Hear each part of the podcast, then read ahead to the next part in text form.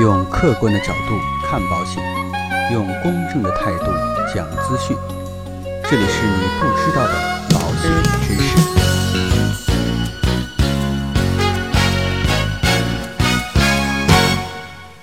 好，各位亲爱的朋友们，大家好。其实啊，从事保险行业有十几年的时间了。然而呢，我们很遗憾的看到，在当今这样的一个科技和信息高度发达的社会，仍然还有很多人在怀疑保险的作用。在很多消费者的眼里啊，觉得保险特别的不靠谱。而如果对消费者不放心的问题进行投票，销售误导和保险条款晦涩难懂啊，又会成为排名靠前的两位。今天呢，我想跟各位朋友表明一个观念：其实啊，保险的销售和保险的条款，它的坑并不大。我们先来说一下销售误导这个话题。长期以来啊，销售误导都是保险监管部门大力整治的重点问题。那保险行业到底有没有销售误导的情况呢？我的回答是有，这是一定的。俗话说呢，林子大了，什么样的鸟都有。况且呢，各个行业也都会存在这样的情况。比如说啊，最大的汽车公司也有这个尾气门，而国内最大的手机品牌也有过拍照片造假的这样的一个行为，就是拍月亮的那个照片，你都懂的。而消费者们最放心、最透明的互联网销售，其实啊，也有很多水货的东西掺杂其中。这样说来呢，保险行业啊，其实也跟其他的行业是一样的，也不能完全的不落俗套。但相对而言呢，保险行业的销售误导啊，在监管部门的整治之下，其实已经很难实施了。可能有很多朋友不知道，其实如果啊，你购买了一份保险，有很多的环节啊，保险公司会对这个销售误导进行管控。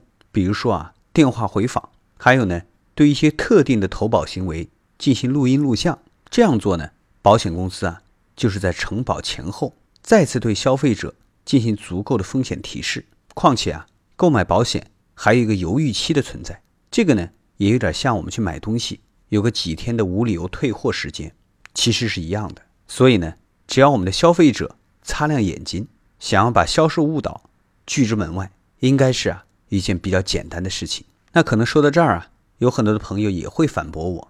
说你的保险条款这么晦涩难懂，我们更多的都是听的保险营销员的一面之词，这个就很难避免销售误导。好，既然说到保险条款的晦涩难懂啊，我们就再来跟大家来聊一聊保险的条款。当然，对于很多的消费者来说，完全读懂保险的条款，确实需要花费很多的功夫，甚至啊是很难办到的一件事情。但我想说的是啊，读不懂并不意味着就是坑。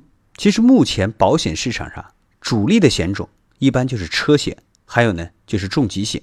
这所有的险种呢都是经过监管部门认证的，并且呢以示范条款为基础的，有过备案的保险产品。也就是说啊，任何一款保险产品都需要向监管部门报备之后才能上市销售的。所以啊，复杂的保险条款并不会侵犯我们消费者的权益。那问题又来了，那为什么保险条款？就不能写简单点呢？回答这个问题之前啊，我先来跟大家来讲一讲保险法第三十条讲的是什么。保险法第三十条里面说呀，采用保险人，也就是保险公司提供的格式条款订立的保险合同，保险公司和投保人、被保险人或者受益人对合同条款有争议的，应该按照通常的理解予以解释。对于合同条款有两种以上解释的，人民法院啊。或者我们的仲裁机构应当做出有利于被保险人和受益人的解释。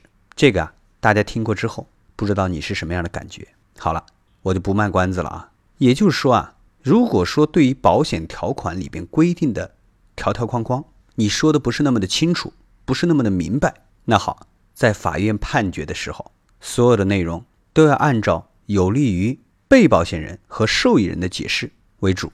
那如果这样的话，保险公司出了一个模棱两可的条款，写的也不是那么的严谨，结果呢，都去打官司去了，最后赔的是谁呢？